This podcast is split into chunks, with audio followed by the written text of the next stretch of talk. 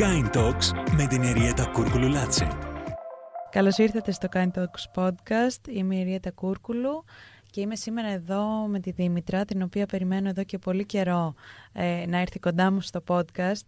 Η Δήμητρα είναι σύμβουλος διατροφής ε, και ασχολείται με το non-diet culture, έτσι λέγεται; ναι. Το οποίο τι είναι ακριβώς το non-diet culture; Ε, αρχικά να πω ε, ότι είναι τεράστια η τιμή μου που είμαι εδώ σήμερα. Ευχαριστώ πάρα πολύ. Το εκτιμώ πολύ το ενδιαφέρον και την προσοχή σου σε αυτό που κάνω.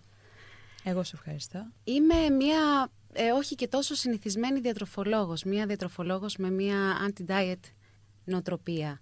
Τι σημαίνει το anti-diet νοοτροπία; Ξέρω εγώ τι σημαίνει, απλά θέλω, θέλω να ακούσουν και οι ακροατές μας τι είναι το, το anti-diet νοοτροπία. Νομίζω ότι είναι πολύ σημαντικό να το πούμε σε μια εποχή που οι εικόνες που, με τις οποίες βομβαρδιζόμαστε καθημερινά, ειδικά, ειδικά εμείς οι γυναίκες, είναι τόσο ανθυγινές για τον ψυχισμό μας αλλά και για το σώμα μας. Εγώ έχω και μια πολύ προσωπική εμπειρία η οποία έχει επηρεάσει όλη μου τη ζωή, η οποία και αυτή ξεκίνησε από μία θέληση να είμαι πιο υγιής, γιατί ζούμε σε μία εποχή που η υγεία είναι κάτι πολύ σημαντικό, ε, όπως είναι πάντα, αλλά ενδεχομένως αυτό που παρουσιάζουμε ως υγεία να μην είναι τελικά αυτό. Και εκεί που πάμε να κάνουμε καλό, να κάνουμε κακό. Μμμ. Ε, να πω πώς ξεκίνησε για μένα όλη αυτή η προσέγγιση. Ναι, τέλεια. Ε, μ, αρχικά, ε, όταν βγήκα από τη σχολή, είχα μια άρνηση να ασχοληθώ με την ειδικότητα του διατροφολόγου.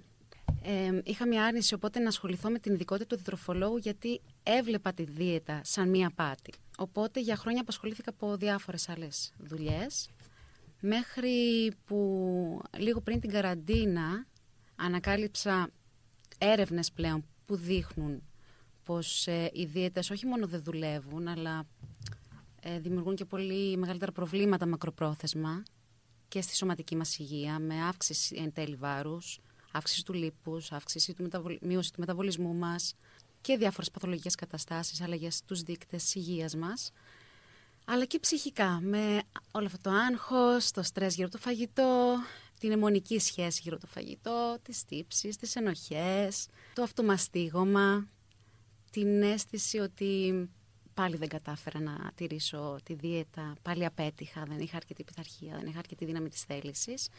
Οπότε και αυτή η πεποίθηση που είχα ότι η δίαιτα ήταν μια απάτη, μια κοροϊδία, απόκτησε έτσι μια βάση μετά από αυτές τις έρευνες.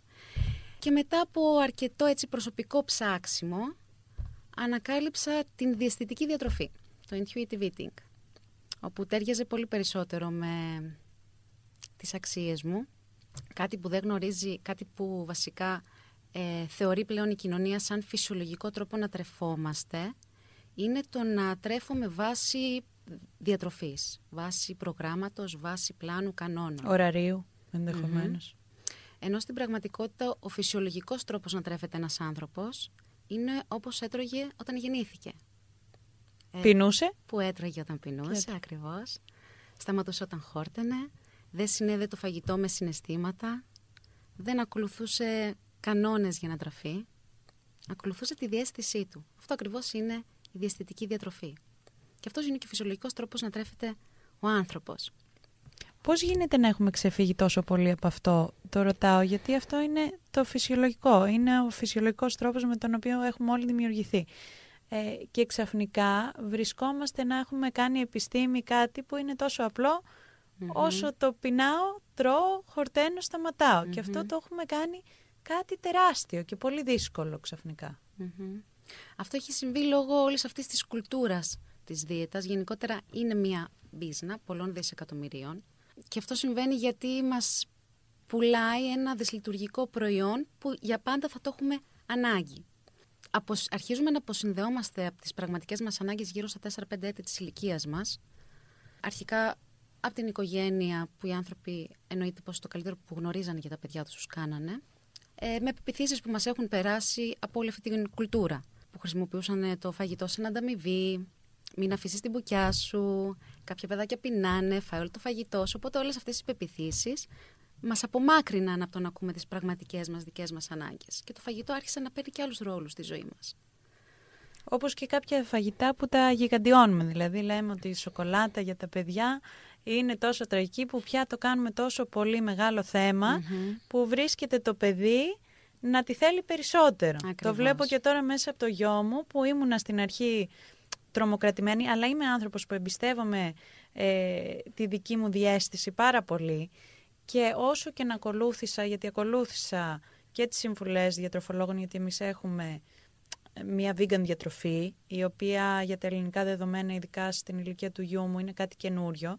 Και εγώ δεν ήθελα να ρισκάρω κάτι, οπότε είχα εννοείται τη συμβουλή μίας διατροφολόγου που ασχολείται αποκλειστικά με αυτό, με τη φυτική ε, διατροφή. Παρ' όλα αυτά, ακολούθησε το δικό μου ένστικτο όσον αφορά, ας πούμε, τροφές που ενδεχομένως, ε, ενδεχομένως θεωρούνται λάθος για τα παιδια Εγώ με το που είδε ο γιος μου εμένα να τρώει ένα κομμάτι της σοκολάτας και μου έκανε α και μου τη ζήτησε, του την έδωσα. Μπορεί πολλές μαμάδες ή και διατροφολοί, οποιοδήποτε, να, αυτό να το θεωρεί λάθος. Εγώ το θεωρώ σωστό και αποδείχθηκε ότι είναι σωστή αυτή η προσέγγιση, γιατί πια η σοκολάτα, ακόμα και τώρα που είναι μόνο 1,5, λίγο παραπάνω από 1,5 χρονών, δεν είναι κάτι που τη βλέπει και τρελαίνεται. Δηλαδή δεν υπάρχει αυτή τη στιγμή φαγητό που να βλέπει και να το ζητάει με πάθος. Είναι απλά ένα ακόμη φαγητό, που όπως τρώμε και τα υπόλοιπα φαγητά, δεν τα τρώμε συνέχεια, αλλά άμα τα θελήσουμε μπορούμε και να τα φάμε.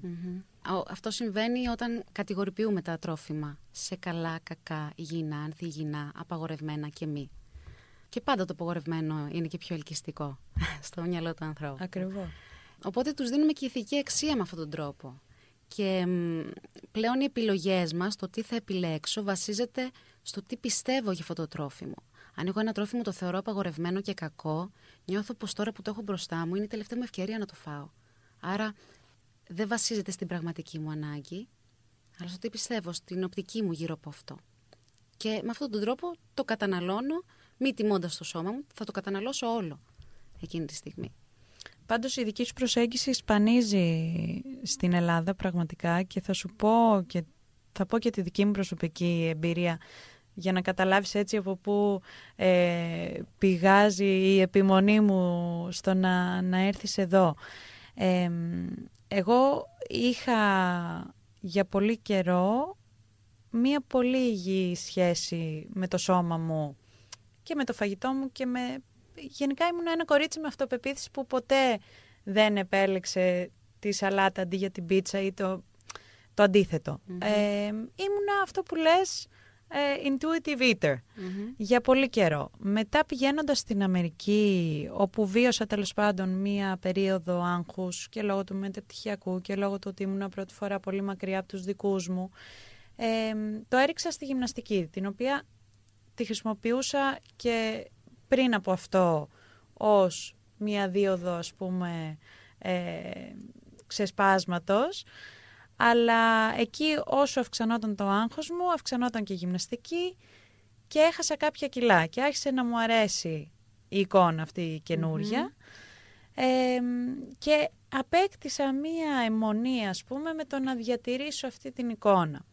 Οπότε έφτασα σε ένα σημείο που είχα ελαττώσει πάρα πολύ το φαγητό που έτρωγα, είχα αυξήσει τη γυμναστική που έκανα καθημερινά και είχε όλο αυτό ως αποτέλεσμα το να κοπεί η περίοδός μου. Δεν ήξερα τι σημαίνει αυτό, δεν ήξερα ότι μπορεί να συμβεί αυτό. Ε, και έτυχε, ο μόνος λόγος που ασχολήθηκα ήταν γιατί έτυχε εκείνη την περίοδο να συζητάμε με τον άντρα μου να κάνουμε παιδί. Οπότε το να μην έχω τον κύκλο μου αποτέλεσε για μένα μεγάλο πρόβλημα. Ε, γύρισα στην Ελλάδα τέλος πάντων όταν ε, ήρθε και ο COVID εκεί το Μάρτιο του 2020 Πήγα σε γυναικολόγους, έψαχνα παντού να δω τι συμβαίνει. Πραγματικά δεν υπήρχε γιατρός που να ξέρει αυτό που έπαθα εγώ που λέγεται υποθαλαμική αμινόρια, να το ξέρει με το όνομά του και να μου πει ότι κορίτσι μου ξεκίνα να τρως και σταμάτα για λίγο τη γυμναστική γιατί το σώμα σου στέλνει, ε, στέλνει σήμα στρες σε τέτοιο βαθμό που ε, αισθάνεται ότι δεν μπορεί να στηρίξει μια εγκυμοσυνη και που αποκόβει τον κύκλο σου γιατί δεν έχει την ενέργεια να τον διατηρήσει. τέλος πάντων καταλήξαμε σε εξωσωματική και με το καλό κάναμε ε, το παιδάκι μας μέσω αυτού του τρόπου που δεν λέω ότι είναι ούτε κακός ούτε καλός, αλλά ήταν κάτι που ήταν αποτέλεσμα μιας δικιάς μου πεποίθησης που θεωρούσα τότε και όλοι γύρω μου θεωρούσαν ότι έκανα μια πάρα πολύ υγιεινή ζωή γιατί έχουμε συνδέσει τη γυμναστική και τη διατροφή με την υγεία ενώ στην πραγματικότητα η υγεία ξεκινάει και από το κεφάλι. Και εγώ βίωνα μια κατάσταση που πια για μένα ήταν ε, το φυσιολογικό που έκανα 16 ώρες νηστείες κάθε μέρα, έτρωγα σε συγκεκριμένα ωράρια και παράθυρα τα οποία ε, κατέληξαν στο τέλος και κοινωνικά να με επηρεάζουν πολύ γιατί δεν ήθελα να βγω για φαγητό μετά τις 8 γιατί μετά θα χάλαγε το 16ωρό μου. Δεν ήθελα να πιω ένα ποτήρι κρασί. Πράγματα που εγώ τότε δεν, δεν καταλάβαινα ότι είναι τρελά, είναι μονικά.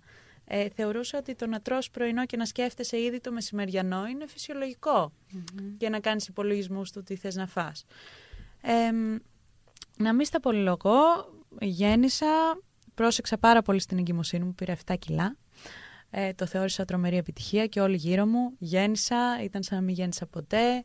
Όλοι είναι και η κοινωνική πίεση, η οποία μπορεί να μην είναι μόνο σε μορφή πίεσης. Μόνο το να πεις σε κάποιον ότι απίστευτο σαν να μην γέννησες ποτέ, σαν κοπλιμέντο, μπορεί αυτό να ενδυναμώνει πολύ προβληματικές σκέψεις και πράγματα τέλος πάντων που μπορεί να μην τα ξερεις Και όλο αυτό συνεχίστηκε και μετά. Δηλαδή και μετά την εγκυμοσύνη και μετά τη γέννα δεν ακολούθησε η περίοδός μου γιατί συνέχισα να έχω την οτροπία που ξεκίνησε και είχαν περάσει πια τρία χρόνια και φέτος το καλοκαίρι που σταματήσαμε το θυλασμό γιατί ο θυλασμός σου, σου καθυστερεί την περίοδο πολλές φορές.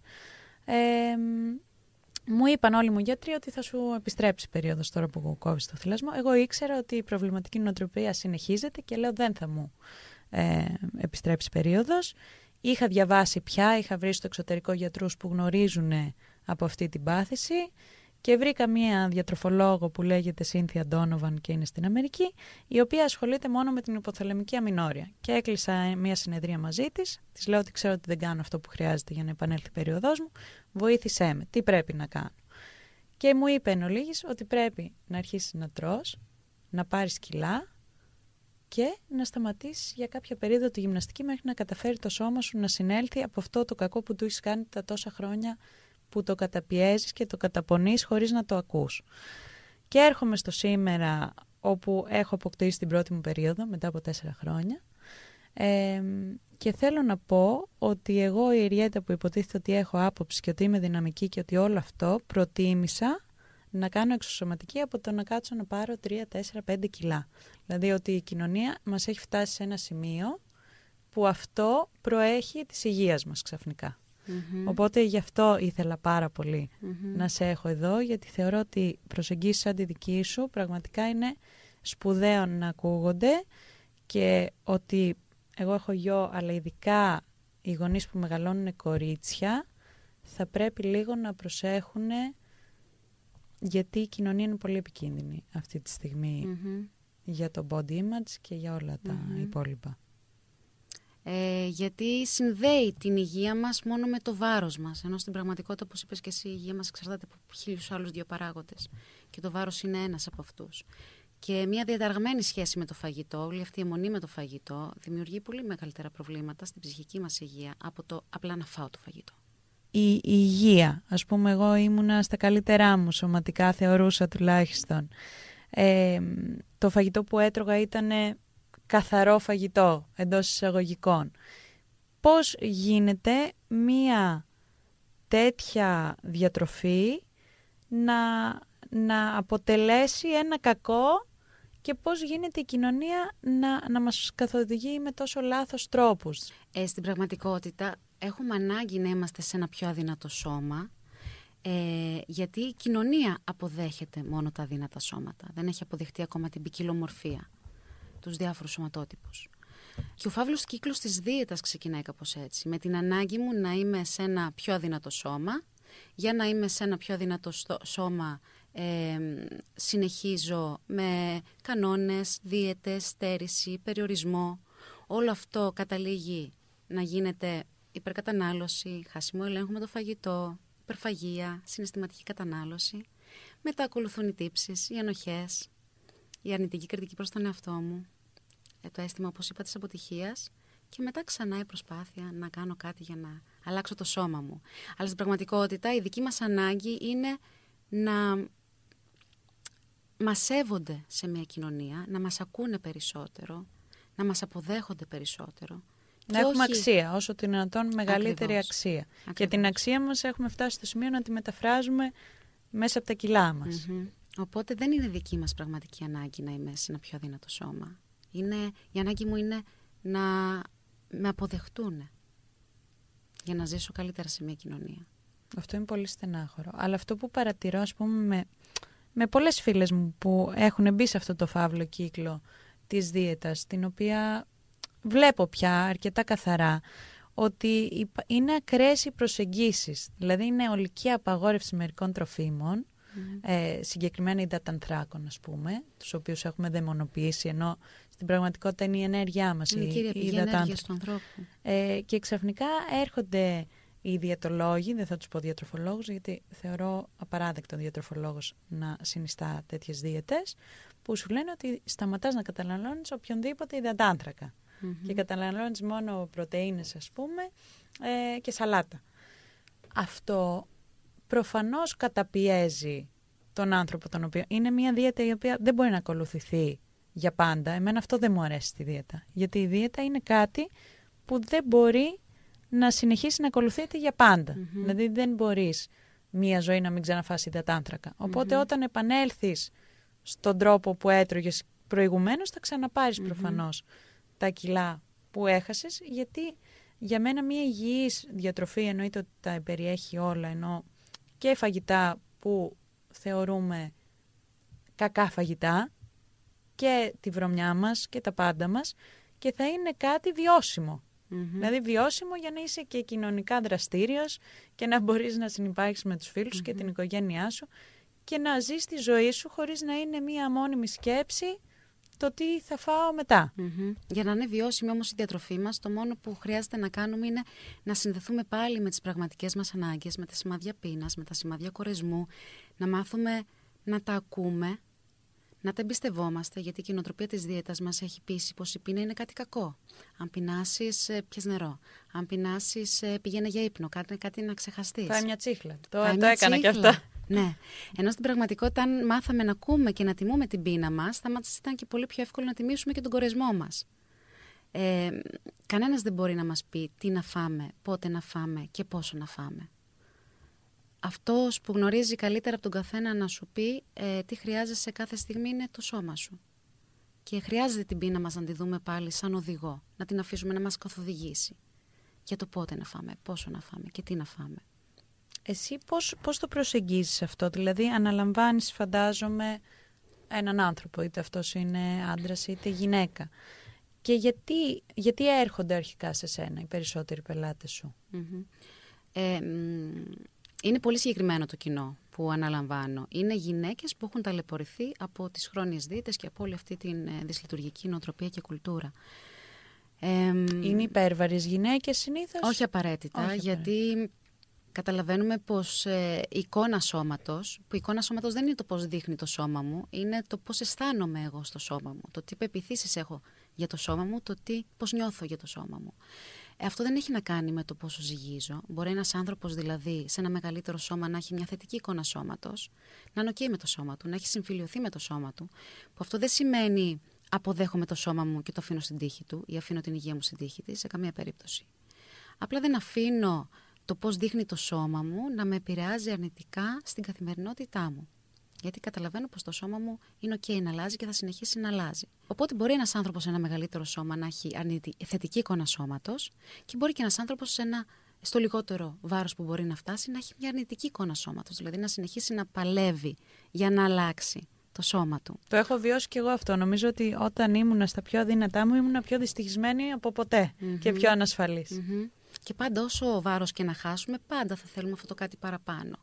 Να χάσω λίγα κιλά ακόμα, να αλλάξω λίγο αυτό, λίγο το άλλο. Και εκεί πια είναι πολύ λεπτή η γραμμή για να καταλήξεις με κάποια πολύ σοβαρή ε, νόσο ψυχοσωματική, όπως είναι η ανορέξια, ας πούμε. Οπότε η απώλεια βάρους δεν θα μας φέρει αυτή τη συμφιλίωση με το σώμα μας. Χρειάζεται να γίνει μια πιο βαθιά δουλειά ε, που έχει να κάνει με την αποδοχή, με το σεβασμό προς αυτό, με την εκτίμηση, προς όλα αυτά που κάνει καθημερινά για μένα. Ε, Εσύ αναλαμβάνεις και αυτό το κομμάτι, γιατί αυτό είναι και λίγο κομμάτι ψυχολογίας. Ε, το, το δουλεύουμε μέχρι ενός σημείου. Γενικότερα, ε, 9 στους 10, 9 στις 10 γυναίκες που έρχονται να δουλέψουμε μαζί κάνουν παράλληλα και ψυχοθεραπεία. Okay. Δεν είναι κάτι απαραίτητο, απλά είναι το Τυχαίνει, κοινό, ναι. ναι, ναι, ναι, που θέλει Εντάξει, να για να αλλάξει όλα φτάσει αυτά. και κάποιος σε σένα, φαντάζομαι ότι πρέπει να έχει προηγηθεί και κάποιο είδους συνειδητοποίηση. Σίγουρα, Γιατί είναι το αν πρώτο είσαι βήμα. πολύ μέσα σε αυτό ακόμα, συνεχίζεις Μμμ. στο βιολί που προχωρουσες και προηγουμένως. Άρα υπάρχει μια συνειδητοποίηση για να δει κάποιος τη δική σου δουλειά και να πει ότι αυτό μου κάνει κλικ και μήπως μπορώ να βοηθηθώ με αυτόν τον τρόπο. Ναι, και αυτό θα συμβεί όταν πλέον κάποιος έχει ταλαιπωρηθεί πάρα πολύ από όλη αυτή την κουλτούρα. Νομίζω ότι είναι πολλές γυναίκες που έχουν ταλαιπωρηθεί πάρα πολύ από όλη αυτή τη Ναι, η κουλτούρα. πλειοψηφία. Και Ναι. εγώ μαζί ήμουνα μέσα σε αυτόν τον φαύλο κύκλο ε, δίαιτα στέρησης, ε, κανόνων υπερφαγίας κτλ.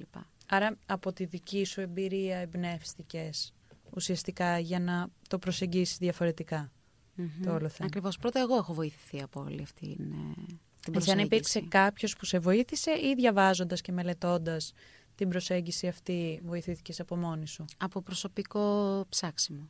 Ναι. Είναι πολύ σημαντικό τελικά αυτό το προσωπικό ψάξιμο. Γενικά είμαι σαν άνθρωπος πάρα πολύ έτσι. Ψάχνω πάρα πολύ για κάτι που με ενδιαφέρει. Ε, και όταν πλέον ανακάλυψα όλες αυτές τις έρευνες που δείχνουν πως οι δίαιτες δεν δουλεύουν και όχι μόνο δεν δουλεύουν, δημιουργούν και πολύ μεγαλύτερα προβλήματα, ε, μου δημιουργήθηκε η ανάγκη να βρω τελικά τι δουλεύει. Οπότε εκεί ανακάλυψα τη διαισθητική διατροφή. Και θεωρώ πως προσάρμοσα και την, ε, κάτι που ε, αντιληφθήκα αργότερα, ασυνείδητα έγινε, προσάρμοσα τη δουλειά μου σε όλα αυτά που είναι η Δήμητρα. Έχει ουσιαστικό ενδιαφέρον για τον άνθρωπο όλη αυτή η προσέγγιση, όχι το επιφανειακό, γιατί οι δίαιτες μόνο για την υγεία μας δεν ενδιαφέρονται. Το μόνο που ενδιαφέρει μια δίαιτα είναι το πώς κάποιος θα χάσει βάρος με κάθε κόστος. Είναι κάτι καινοτόμο, που γενικότερα προσπαθώ να μην ακολουθώ τη μάζα. Είναι κάτι που με κάνει να χάνω το ενδιαφέρον μου. Έχει αλήθεια και αυθεντικότητα. Δεν πίστευα ποτέ στις δίαιτες. Δεν ήξερα τότε βέβαια γιατί, αλλά δεν πίστευα στις δίαιτες, οπότε δεν θα μπορούσα να βγάζω και να δίνω δίαιτες. Και έχει και το δημιουργικό κομμάτι του Instagram και τον post που δημιουργώ και όλη, με όλη αυτή την αλληλεπίδραση που έχω με τις γυναίκες που μοιράζονται καθημερινά τις σκέψεις τους μαζί μου. Άρα αυτό είναι κάτι που, εντάξει, φαίνεται γιατί μόνο που, το, που μιλάς γι' αυτό χαμογελάς. Οπότε είναι κάτι που σε γεμίζει και σένα. Αλλά πώς, πώς, το, προσεγγ, πώς το προσεγγίζεις, δηλαδή οι συμβουλές που δίνεις σε αυτές τις γυναίκες εννοείται ότι από περίπτωση σε περίπτωση διαφέρει αυτό που χρειάζονται φαντάζομαι. Ε, ποια είναι η συμβουλή σε μια γυναίκα που όντως έχει ταλαιπωρηθεί ε, και είναι πραγματικά πιθανότητα το να καταφέρουμε και από μόνοι μας να βγούμε από αυτό το φαύλο κύκλο και να ακολουθήσουμε κάποια βήματα που θα μας οδηγήσουν εκεί που θα έπρεπε να ήμασταν εξ αρχής; Είναι σε πιο εκπαιδευτικό, παύλα θεραπευτικό πλαίσιο οι συνεδρίες. Υπάρχει μια συγκεκριμένη ροή, υπάρχουν συγκεκριμένες στρατηγικές και εργαλεία που μαθαίνουμε για το πώς μπορώ με μεγαλύτερη ευκολία να συνδεθώ πάλι με το σώμα μου, με τις πραγματικές του ανάγκες, να αλλάξω την οτροπία μου γύρω από το φαγητό. Ποια είναι έτσι μερικά πράγματα που αλλάζουν και πόσο χρόνο παίρνει συνήθως αυτό για να αποκατασταθεί; Η βασική εκπαίδευση ε, έχει διάρκεια τρεις μήνες, όπου σε αυτή πλέον ε, ανακαλύπτουμε όλα τα εργαλεία που θα μας βοηθήσουν να βελτιώσουμε τη σχέση μας με το φαγητό. Και μέσα σε αυτό το τρίμηνο υπάρχουν και περισσότερες προκλήσεις που αντιμετωπίζουμε. Και ανακαλύπτουμε, όπως είπα, στρατηγικές για το πώς μπορούμε να διαχειριστούμε κάθε προς, ε, πρόκληση που μπορεί να προκύψει λίγο και καλύτερα κάθε φορά.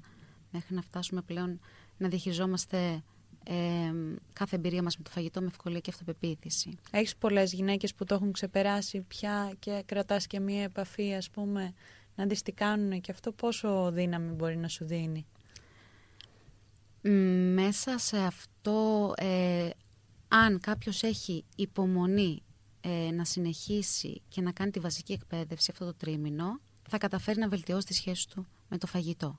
Ε, γιατί αυτή η φωνούλα της δίτας είναι μεν κάθε, σε κάθε συνεδρία εξασθενή, αλλά πάντα θα προσπαθεί να μας σαμποτάρει, θα έρχεται στο μυαλό μας και θα προσπαθεί να μας σαμποτάρει αυτή την προσπάθεια. Οπότε οι άνθρωποι που μένουν σε αυτό το τρίμηνο, που έχουν αυτή την υπομονή και επιμονή, ε, καταφέρουν να αλλάξουν τη σχέση τους με το φαγητό. Δεν είναι ένα deadline, δεν μπορείς να πεις ότι στους τρεις μήνες θα έχεις μια υγιή σχέση με το φαγητό. Ε, αυτό μπορεί να κρατήσει και χρόνο. Αλλά από εκεί και πέρα θα, έχεις, θα έχει κάποιος όλα τα εφόδια πλέον για να μπορεί να διαχειριστεί κάθε κατάσταση που μπορεί να προκύψει αυτό και να την εξελίσσει κάθε φορά. Τέλεια. Άρα μια γυναίκα που θέλει να επικοινωνήσει μαζί σου, με ποιο τρόπο μπορεί να το κάνει αυτό; Ε, φαντάζομαι το πρώτο βήμα είναι να σε ακολουθήσει στο Instagram. Ε, το οποίο πώς λέγεται το προφίλ σου. Nourish Body, Mind and Soul. Nourish Body, Mind and Soul. Ε, και μετά επικοινωνεί μαζί σου μέσω email. Μπορεί να εκμεταλλευτεί ε, το υλικό. την δωρεάν ε, συνεδρία που, ε, που προσφέρω ε, για να δούμε αρχικά αν είμαι ο, ο άνθρωπος που μπορώ να εξυπηρετήσει τις ανάγκες. Ε, γιατί όπως είπα απευθύνομαι σε πολύ συγκεκριμένο κοινό, εξυπηρετώ πολύ συγκεκριμένες ανάγκες, οπότε το κάνεις ε, και διαδικτυακά φαντάζομαι. Είναι αποκλειστικά και μόνο online οι συνεδρίες, ναι. Έχεις και ομαδικά ή είναι μόνο ατομικά; Προς το παρόν είναι ατομικές οι συνεδρίες. Είναι όμως κάτι που δουλεύω για να γίνει στο άμεσο Θα ήταν πολύ όμορφο. Στο λέω γιατί αυτό το πρόγραμμα που ακολούθησα εγώ ήταν και αυτό τρίμηνο πρόγραμμα. Ήταν online και ήταν σε group, βέβαια με γυναίκες από όλο τον κόσμο. Ε, και αυτή η διαδραση μεταξύ μας ήταν πολύ βοηθητική γιατί έβλεπες ότι δεν είσαι μόνος. Ότι δεν είσαι μόνος, ότι πολλοί άλλοι σκέφτονται όπως σκέφτεσαι κι εσύ, πως όταν ξεπερνάει κάποιος άλλος αυτό που έχεις εσύ, σου δίνει και σε ένα δύναμη και λες ότι όντως αυτό που μου λένε γιατί να η τάδε που τα κατάφερε. Ε, βλέπεις γυναίκες που μένουν έγκυος ε, μετά από 10 χρόνια που δεν είχαν κύκλο και οι γιατροί τους λέγανε ότι έχουν πολυκιστικές οθήκες βλέπεις μια ζωντανή απόδειξη και έχεις αυτό το ελεύθερο να, να ρωτήσεις και να λάβεις απαντήσεις από έναν άνθρωπο που περνάει το ίδιο με σένα. Και σίγουρα αυτό με το οποίο ασχολείσαι εσύ είναι κάτι που απασχολεί πολλές γυναίκες. Ε, ενδεχομένως να μην το έχουν καταλάβει κάποιες από αυτές ακόμα, αλλά θα συνεχίσει να απασχολεί γιατί η κοινωνία συνεχίζει να αναπαράγει αυτά τα, ε, τα, τα πρότυπα που δυστυχώς αναπαράγει και σημερα ναι, ακριβώς. Αν είχες να δώσεις μία συμβουλή έτσι πριν κλείσουμε στις γυναίκες που ακούν και ενδεχομένως ταυτίζονται με, με αυτά που λέμε τόση ώρα, ποια θα ήταν; Ε, ότι δεν είναι μόνες, ότι δεν χρειάζεται να είναι μόνες όλο αυτό και ότι υπάρχει πραγματικά τρόπος να βγουν από όλο αυτόν το φαύλο κύκλο στέρησης, υπερφαγίας, δίαιτας υπερφαγίας. Αρκεί να συνειδητοποιήσουν πως ε, το πρόβλημα δεν είναι οι ίδιες, όπως η κουλτούρα της δίαιτας μας έχει πείσει. Δεν είναι θέμα πειθαρχίας. Ε, θεωρούμε πως ε, δεν έχω αρκετή πειθαρχία για να τηρήσω μια δίαιτα, δεν έχω αρκετή δύναμη της θέλησης. Αλλά το φαγητό είναι μια βιολογική μας ανάγκη που δεν μπορεί να βασιστεί στην πειθαρχία. Είναι η ίδια βιολογική ανάγκη όπως είναι η ανάγκη μας να πάμε τουαλέτα, η ανάγκη μας να αναπνεύσουμε. Ε, δεν μπορώ να είμαι αρκετά πειθαρχημένη για να ε, μείνω 10 ώρες Χωρίς, τουαλέτα. Χωρίς τουαλέτα. να μείνω 10 λεπτά με κλείσει την αναπνοή. Οπότε η προσέγγιση που ακολουθούμε όλα αυτά τα χρόνια είναι προβληματική και όχι εμείς. Σε ευχαριστώ πάρα πολύ που ήσουν κοντά μου σήμερα. Και συγχαρητήρια για το έργο που κάνεις για τόσες γυναίκες, γιατί πραγματικά είναι σημαντικό, δεν έχω κόρη ακόμα, αλλά όταν αποκτήσω θα είμαι πολύ χαρούμενη, όπως και είμαι, που υπάρχουν άνθρωποι σαν και σένα, που σπάνε ε, σπάνε αυτά τα λανθασμένα πρότυπα και αυτές τις προσεγγίσεις που αποσκοπούν μόνο στο κέρδος εις βαρος και της ψυχικής και της σωματικής μας υγείας. Ακριβώς. Ευχαριστώ και εγώ πάρα πολύ που μου έδωσες την ευκαιρία να μιλήσω για κάτι που αγαπώ πάρα πολύ. Η δουλειά μου πλέον έχει γίνει το πάθος μου. και ίσως ε, βοηθήσουμε και κάποια γυναίκα που μπορεί να ταλαιπωρείται από όλη αυτή την κουλτούρα. Πραγματικά το πιστεύω και το ελπίζω. Σε ευχαριστώ, πολύ κι Δήμητρα. εγώ.